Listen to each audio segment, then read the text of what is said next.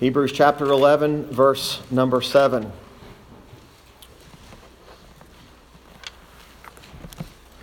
By faith, Noah, being warned of God of things not seen as yet, moved with fear, prepared an ark to the saving of his house, by the which he condemned the world, and became heir of the righteousness which is by faith.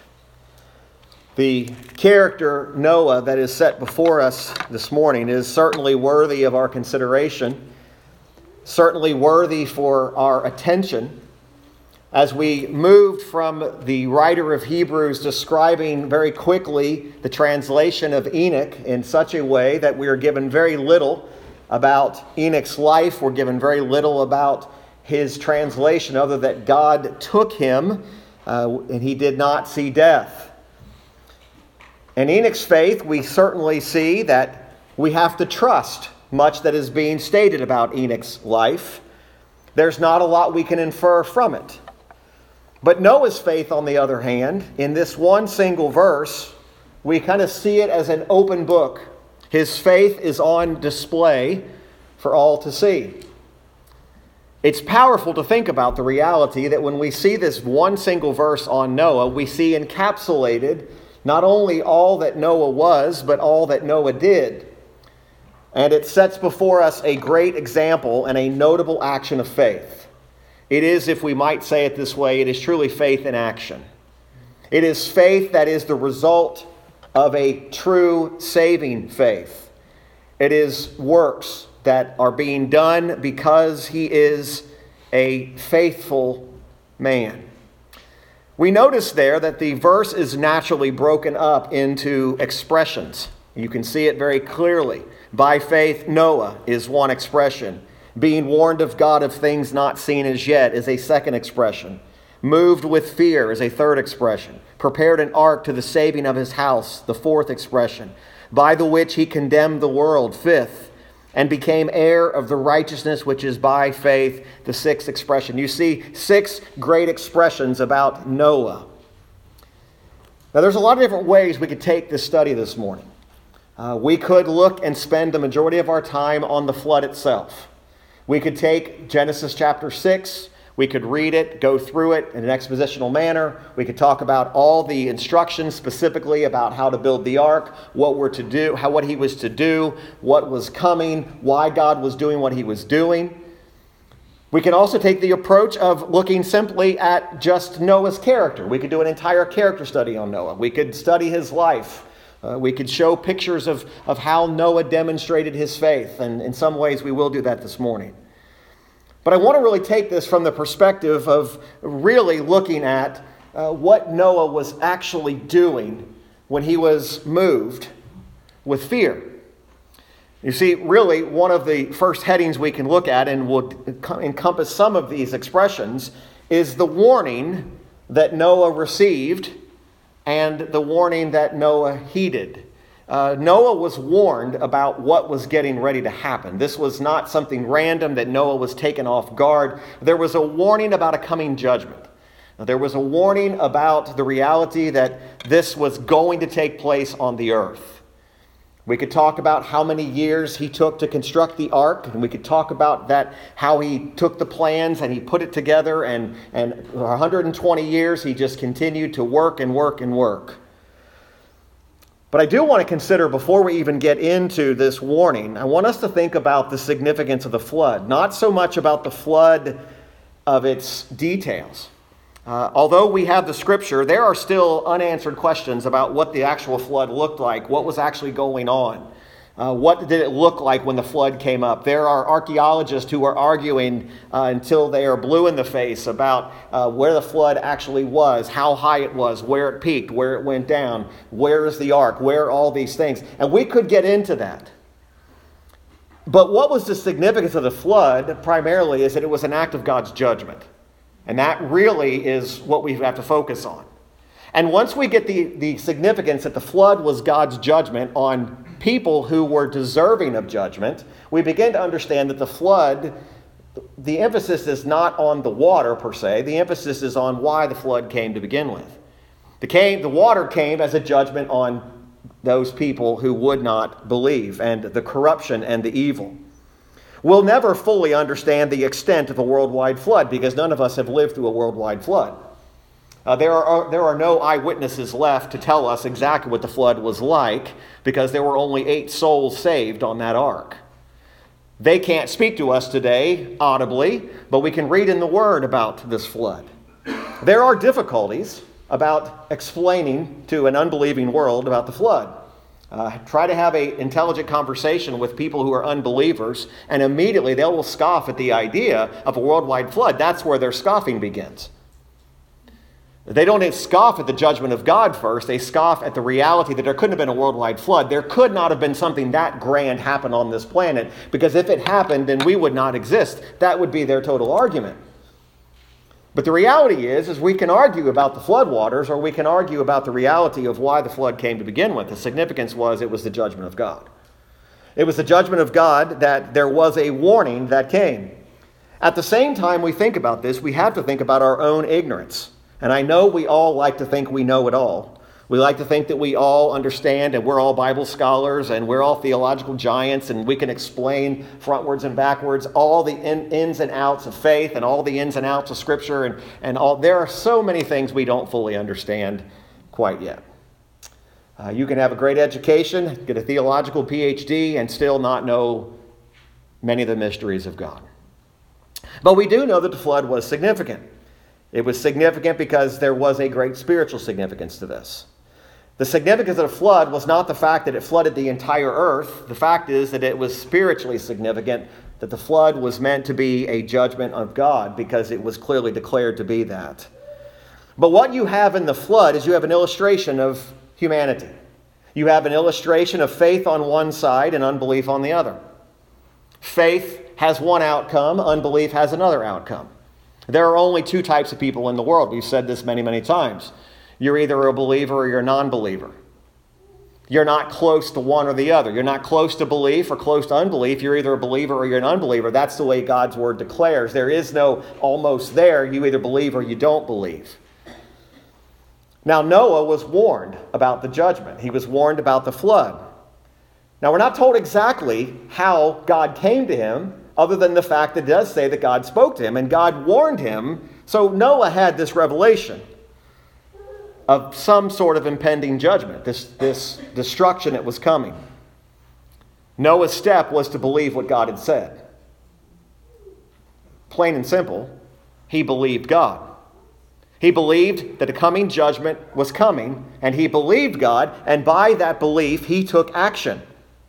He began by acting in faith, and he began to show his faith by his works.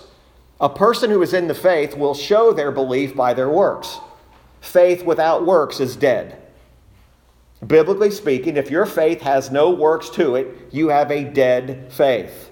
Faith is always active, faith always has actions.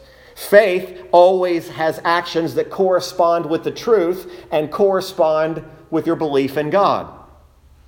So faith is not random. I can't determine what an act of faith is. Acts of faith are natural works that outflow from what we believe he began to show his faith. He became a very active in his faith. Now, he's declared often, as in one of the passages we'll look at this morning, he's declared to be a preacher of righteousness. And we're going to get a little bit more into that in just a few moments. But the believer, Noah the believer, takes center stage in this event. Now, ultimately, God is always the one that we focus our attention to, but Noah is the one who is being used as this picture of declaring the judgment of God and declaring what we see in belief and unbelief. Noah, the believer, the narrative that's given to us not only in Genesis 6, but in other passages of Scripture, is not emphasizing this radical change of the landscape or what survived or didn't survive the flood. The illustration here is about the spiritual nature of what's happening in front of us. I'm afraid instead of looking at the flood as being the spiritual significance, man And expectedly, the lost world wants to see the significance of the flooding of the earth and its effects on the earth, not the spiritual significance of what God was teaching us through the flood. We could get into all kinds of discussion, and we know this. This is infiltrating the churches today. We're spending time talking about earth changes, right? We're talking about the church, the, the, the, the, the earth's getting warmer, the earth's getting colder one day. That's not what the emphasis of what's happening here is. It's the significance spiritually of why this judgment came. And here's this central figure, Noah, who by faith believes God and does exactly what God tells him to do, even in the face of an entire world that didn't believe what he was believing. There's a lot of things today for some of us, some of our minds might explode from what we think Noah's ark and the flood was all about. Sadly, some of our Sunday school programs have destroyed, absolutely destroyed the image of the, the, the ark where we see a picture of this nice, tidy ark and happy animals on a ship. This is not what was happening. This was an act of God's judgment. And it's amazing, there for years it became very popular to decorate nurseries with Noah's Ark images. It became very popular. And I, have I've, I've said often, it's amazing. We were filling nurseries with the judgment of God all over the walls. Yet, at the heart of it, the significance of the flood was not the cute animals and the wall hangings. This was an actual act of God's judgment, and Noah believed that God was going to do exactly what he said he was going to do. So, this warning Noah receives, we see this, some of the significance of the flood. But this phrase, by faith, Noah, tells us that Noah had no other ground for action except faith. He had no precedent to act on. In other words, Noah couldn't say, I've seen God do this before. So he was acting on true faith. He had no other motivation, only God's word. You know, oftentimes we say something can't be effective and take effect until it sets precedent, right? This precedent had not yet been set. Noah had nothing to act on by faith. So when we see expressions like by faith Noah, this tells us that Noah acted upon the very thing that he, that's the only ground he had. Everything in our human experience and everything in his own knowledge would have fought against the reality of this coming judgment. Because our human reasoning says, no way. No way. There's no judgment coming. New Testament says, Where is the promise of his coming? There's nothing happening. And we live, and the world lives in its comfortable little world and says, There is nothing to fear. There's nothing to worry about. And yet, here's Noah, by faith, believes God and takes the action because he has true faith, which leads into these works of faith.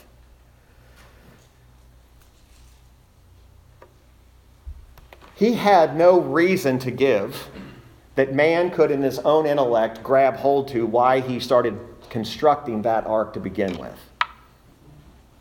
He could have reasoned with man, he could have tried to explain. And again, some of our modern takes on the flood and Noah's ark have completely dis- distorted this. They have, they have made it sound, they've created one narrative that the Bible does not talk about. They've, they've made this narrative that here's what Noah was doing every day, and it kind of sensationalizes it. And the, the Hollywood version of it shows Noah up on his boat and having these great conversations with people, and you know, coming down off his off his ladder or whatever he's using, and having these conversations around the ark with people and describing what it's. There's really no, and there's no place where it says he was having spiritual conversations with people. As a matter of fact, I'm going to kind of shock you. It doesn't even really say that he ever stood outside the boat and said, Repent so you can get in the boat. But yet the narrative is, is that Noah stands out and makes a pulpit out of wood and stands out there and preaches, Repent. If you want to get in the boat, repent and come in the boat. Yet when God was giving Noah the instructions, he told Noah, he said, There's only eight of you getting in this ark. There's only eight of you. He didn't say there might only be eight. He said, This is to the saving of your house. Now, again, Noah could have leaned on his own understanding, but yet by faith, Noah. Genesis 6 through 9 give us the account primarily of Noah's life. Noah was not a perfect man. Read on beyond chapter 6, read after the flood, and you find that Noah was a sinner just like the rest of us. Noah did some evil things. Yet Noah, being warned of God of things not seen as yet, verse 7 says. God had promised that this is what he was going to do. I think probably up until the point when it was time to get in that ark, Noah probably in his mind's eye had to have asked himself the question, as any human would do is there really a flood coming? But he believed God. So Noah had no ground for his action except true faith. Thirdly, Noah's action corresponds directly with his professed faith, being warned of God of things not seen as yet, moved with what? Fear. Now, nowhere scripturally that I have found does it appear that Noah went about preaching repentance and proclaiming an invitation to get into the ark. Every Hollywood version illustrates it that way. It illustrates it that there was this great preacher who went from place to place because it says he's a preacher of righteousness. You know how Noah was doing his greatest preaching was by living out his faith. Now again, faith comes by hearing and hearing by the word of God. Not neglecting that, not negating that. But the reality is is we don't see Noah proclaiming to the world, "Get in the boat." But you do see he moved with fear to what? Prepared an ark to the saving of his house. That's very, very instructive. He prepared an ark to the saving of his house. The revelation being made to him to secure his own house. His real belief in a coming judgment was shown in the most convincing way when he built that ark. That's convincing that he believed God. A lot of times, what we believe is only in word, and when our belief actually comes to be challenged, sometimes we cower in that belief and we no longer are as strong. His building of the ark was convincing that he believed God. Now, God's not going to call us to build an ark, but He certainly is calling us every day to live by what we believe. And we'll talk about this in a moment, but our very act and life of faith condemns an unbelieving world. When you live by faith, it condemns the unbelieving world without saying a word. As a matter of fact, the verse says that. He says, by the saving to his house, by the, by the which he condemned the world. How, what did he condemn the world with? By preparing the ark to the saving of his house, he condemned the world by that action. Remember, there's a difference between faith, belief, and unbelief. The acts, the works of a faithful man condemns the world. Noah's actions corresponded with his faith. He had a real belief. Many times, even in our churches, sadly, we have people that say, I believe this, I believe that, but it does not influence their life. If you truly believe the things of God, if you truly believe in the coming judgment of God, you believe that there's only uh, one way, it is going to, it's going to, re, uh, uh it's going to be illustrated in how we live. Again, faith without works is dead. Not saved by my works, but faith will always be active and it will always correspond to the truth. It influenced his life. Secondly, not only did he receive this warning, and we've already kind of implied this, but the obedience that Noah displayed. He prepared that ark. He exercised faith in God that was influenced by the fear of God. He didn't neglect it. He built an ark for the saving of his house. Folks, we are never, ever allowed to neglect God's divine demands and commands on us. God does demand something of his people. This idea that has infiltrated again, saying God doesn't make demands on his people, God would never force you to do things. There are demands, there are divine commands that God puts on his people, and his people should respond in obedience and say, uh, Lord, I, I will do this. Not, wow, this is what it means to be a follower of Christ. I have to do this and I have to do that. And I isn't it, that just seems so legalistic. We all heard that word, right? Most misused word in churches is legalism. God asking you to do something is not legalism. Legalism is believing that you can be saved by your works. That's legalism. Following God's commands is not legalism. Separation from that which is unholy is not legalism, it's God's commands. Legalism is really exclusively to those things that we believe our work somehow would secure our salvation. Noah exercise faith in the fear of God. He promptly obeyed the will of God. He did what he was called to do.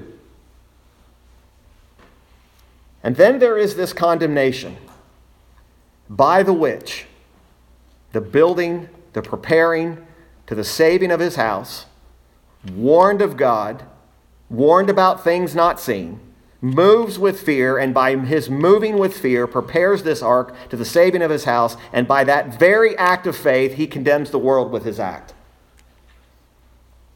Noah condemned an unrepentant world. In building the ark, he condemned the unbeliever. Noah's building was nothing more than a condemnation and a demonstration of what God had said. Here is what's going to happen.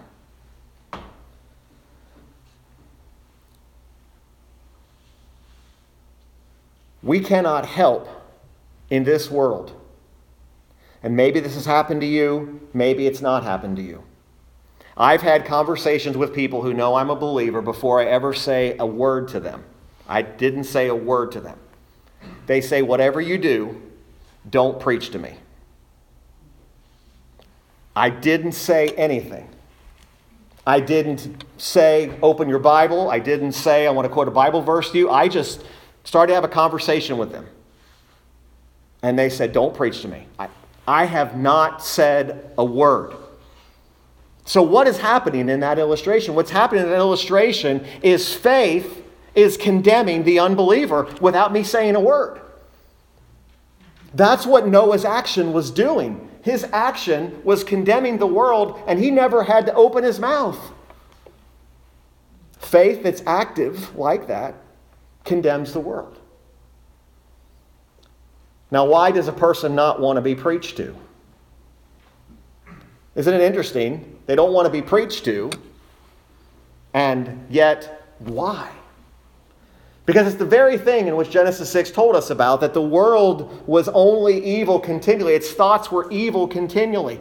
A sinner does not want to be preached to because they don't want to be told and reminded of their sin that separates them from a holy God.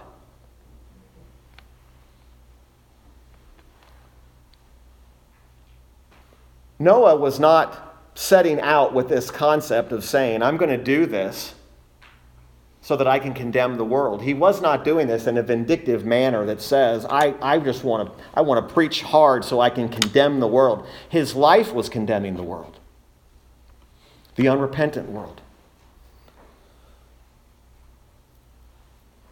The more active our faith is, the more of a censor or a censure of the world it will appear. In other words, as our faith is active and our faith is lived out, the world is more and more going to grow more agitated with the life of faith.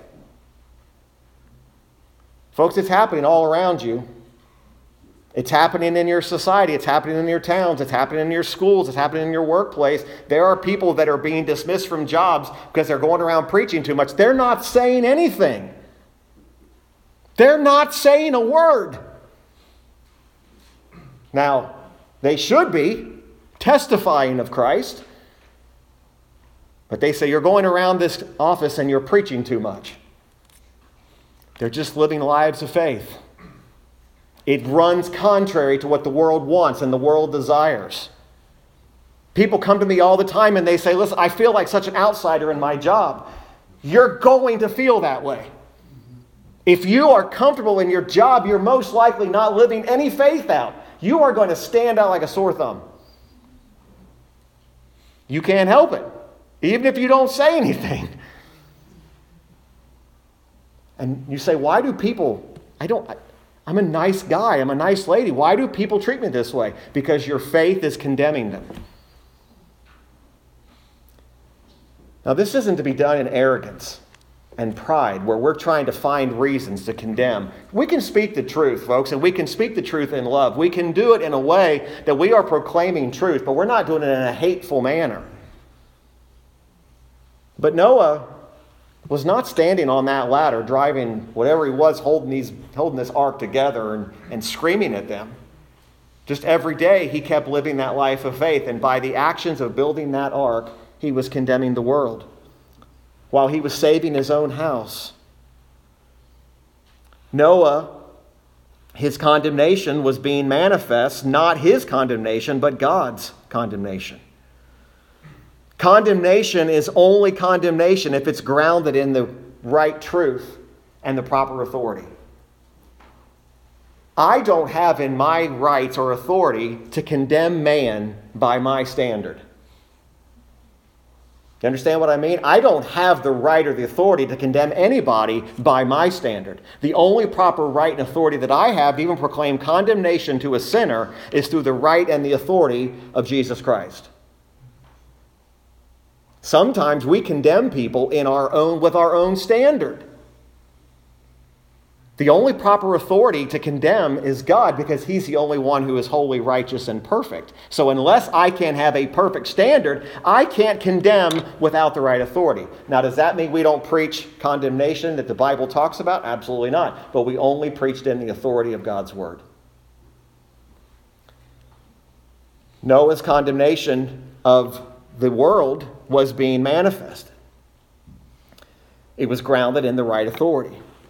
If you turn over to 1 Peter chapter 3, look just at a couple of these verses. Again, we're not exhausting all of these texts. But I want you just to notice in 1 Peter 3, verse 18, it says, For Christ also hath once suffered for sins, the just for the unjust, that he might bring us to God. Being put to death in the flesh, but quickened by the Spirit by which also he went and preached unto the spirits in prison, which sometime were disobedient when once the long suffering of God waited in the days of Noah, while the ark was a preparing, wherein few, that is, eight souls were saved by water. Even today, the human mind argues with, I don't believe it was only eight souls. The Bible declares on the authority of God's word, eight souls survived the flood. Well, how many people were on the earth at that time? It doesn't really matter. Eight souls were saved. Those eight souls that were saved, and it says there was a long suffering of God, waited in the days of Noah while the ark was preparing, wherein few, that is, eight souls, were saved by water. Noah's condemnation, some have said, God just does not seem fair in the way he deals with man. Yet look what verse 18 says Christ once suffered for sins, the just for the unjust, that he might bring us to God. The only reason we were brought to God was through his death, his burial, his resurrection. The only reason we're saved today, the only reason we can even claim salvation is because of what Christ has done. How Christ has paid the price. He's the one that gave us the deliverance from our sin. It would be the, the, the epitome of heresy to say that I could do anything that would somehow gain me acceptance with God. And it would be blasphemous to say that Noah was saved because of what he did. That's what saved him. No, he did what he did because he was saved, because he was in the faith. The deliverance that he obtained, it tells us at the end of that expression in Hebrews 11, that and he became the heir of righteousness, which is by faith. Noah, it says, became heir of righteousness. He was not saved by works, but solely by faith. He was justified, he was accepted of God through the infinite merit of a promised Redeemer, which was imputed to him through believing.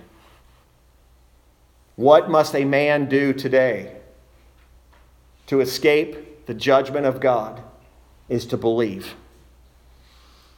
To believe on who? Believe on Jesus Christ and his sacrifice. To repent of sin and to believe on Christ alone. Not on my works, not on my baptism, not on my church attendance, not on my, my moral high ground, but on Christ alone. He obtained the righteousness of faith. This has only always been the way of salvation for fallen sinners. A sinner must believe to the saving of the soul. This is not belief that just saves you temporarily from problems in this life. This is eternal salvation. This is salvation of the soul.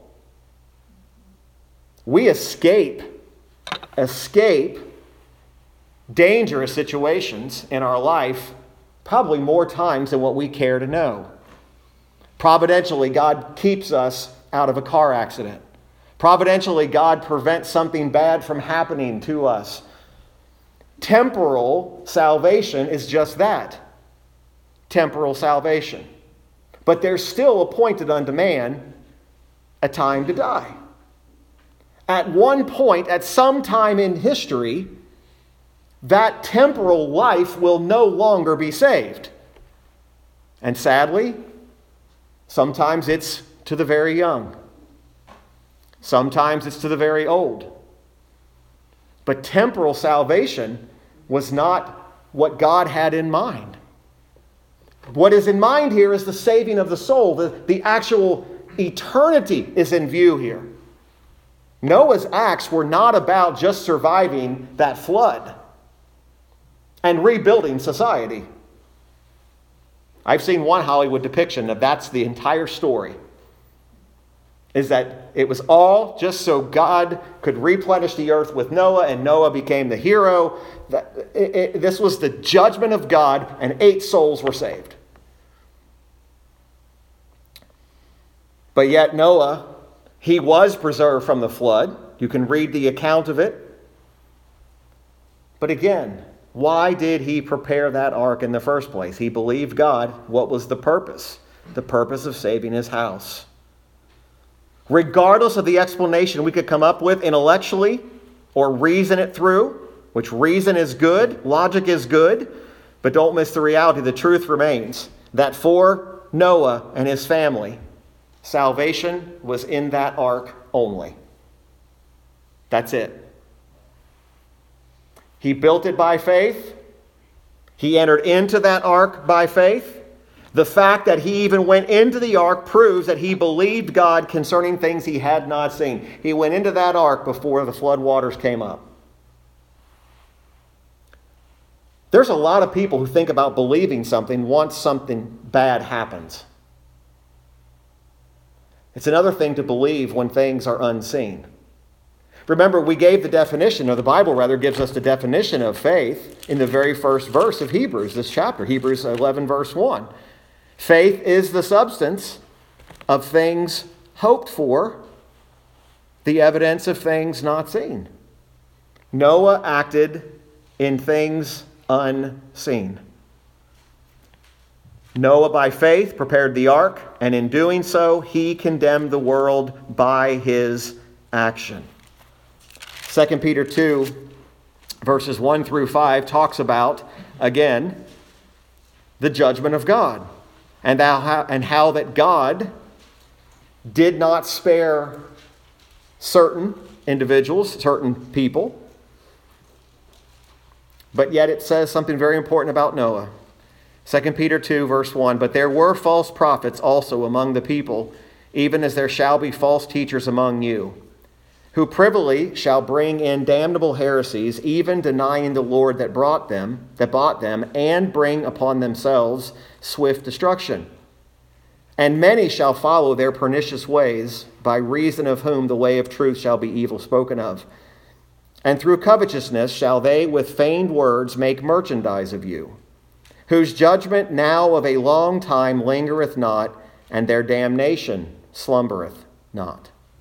For if God spared not the angels that sinned, but cast them down to hell and delivered them into chains of darkness to be reserved unto judgment, and spared not the old world, but saved Noah, the eighth person, a preacher of righteousness, bringing in the flood upon the world of the ungodly, turning the cities of Sodom and Gomorrah into ashes, condemned them with an overthrow, making them an example unto those that after should live ungodly. And deliver just Lot, vexed with the filthy conversation of the wicked, for that righteous man dwelling among them in seeing and hearing vexed his righteous soul from day to day with their unlawful deeds.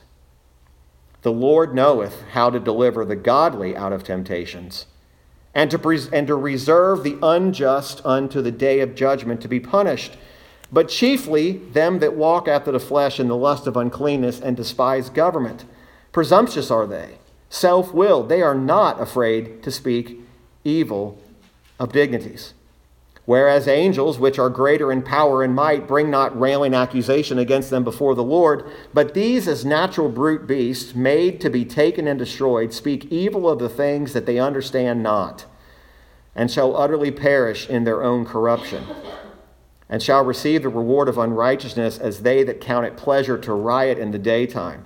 Spots they are and blemishes, sporting themselves with their own deceivings while they feast with you having eyes full of adultery and that cannot cease from sin, beguiling unstable souls, and heart that they have exercised with covetous practices, cursed children, which have forsaken the right way and are gone astray, following the way of Balaam the son of Bosor, who loved the wages of unrighteousness, but was rebuked for his iniquity. The dumbass speaking with man's voice forbade the madness of the prophet. These are wells without water, clouds that are carried with a tempest, to whom the midst of darkness is reserved forever. He goes on and talks about the reality of the falsehood, the false prophets, those who are living and only living for themselves. You see, folks, the very presence of faith in this world is a condemnation to all that is not of faith.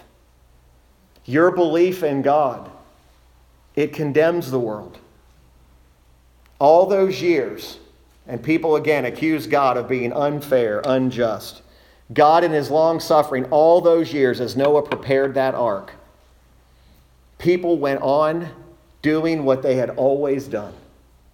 There was no thoughts of turning aside, turning to the things of God. They went on, and his actions condemned the world which gives us some more insight into Luke 17. If you've read this verse and this series of verses, sometimes maybe you've asked yourself the question is this similar to what we even see today?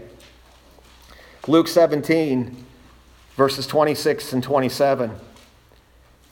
And as it was in the days of Noah, so shall it also so shall it be also in the son in the days of the son of man. They did eat they drank, they married wives, they were given in marriage until the day that Noah entered into the ark and the flood came and destroyed them all.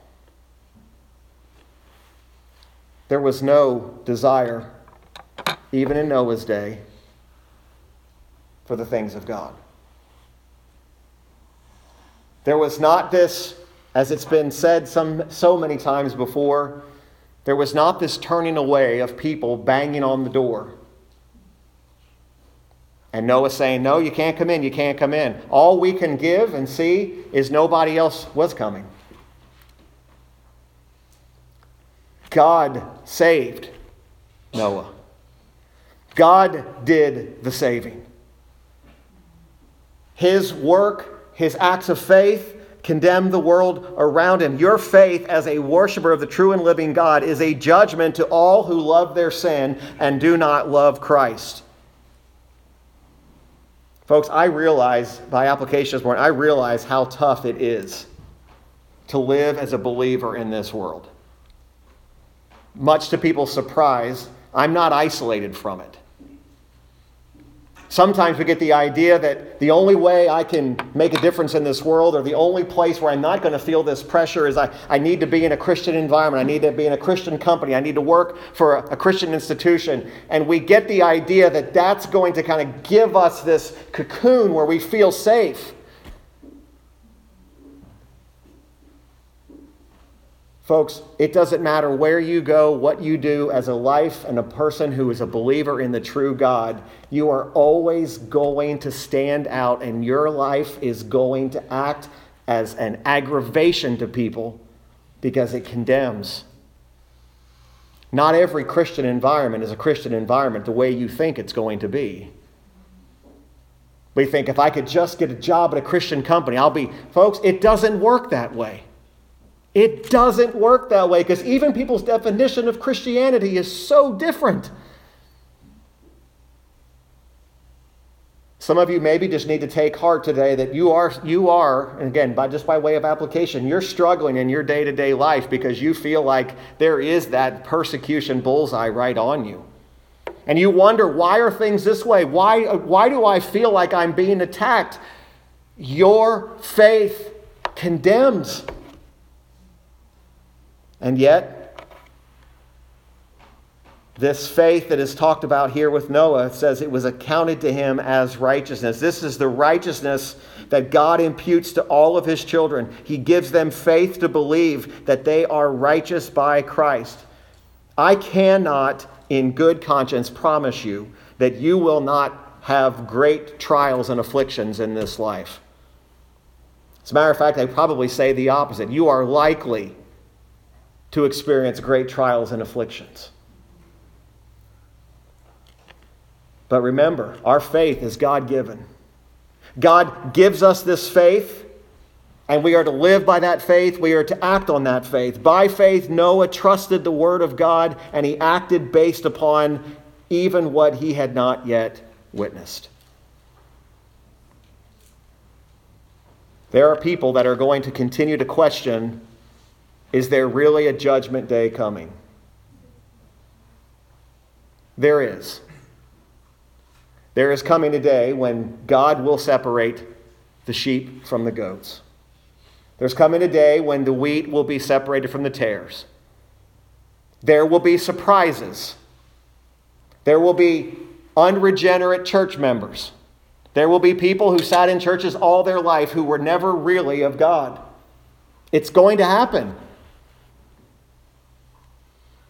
Those that were trusting in something else, trusting in their own righteousness, trusting in some other thing, there is a judgment coming. You say, well, prove it. The Word of God tells us there is coming a day when every knee shall bow, every tongue will confess that Jesus Christ is Lord. That's also tongues that do not truly believe. Even those who will be cast out into outer darkness will confess that Jesus Christ is the Lord. But it will not be to the saving of their soul at that point. By faith, Noah. If we are in the faith, our faith is active. If you have not repented of your sins and you have not believed in Christ alone, again, I beg of you, run to Christ. You say, I can't believe. God, help thou my unbelief. Help me believe. Cry out to God. Have mercy on my soul, God. Spare my soul. He's not going to turn you away. Don't paint my God as a God that's turning people away who want him and saying, You can't come. That's not scripture. All who comes to him will not be cast out. You say, Does that mean me today? That means you. If you cast yourself at Him and say, I, I want to come to you, Lord, He's not going to turn you away. You say, But what about what I've done? He's not going to turn you away. He will not turn you away.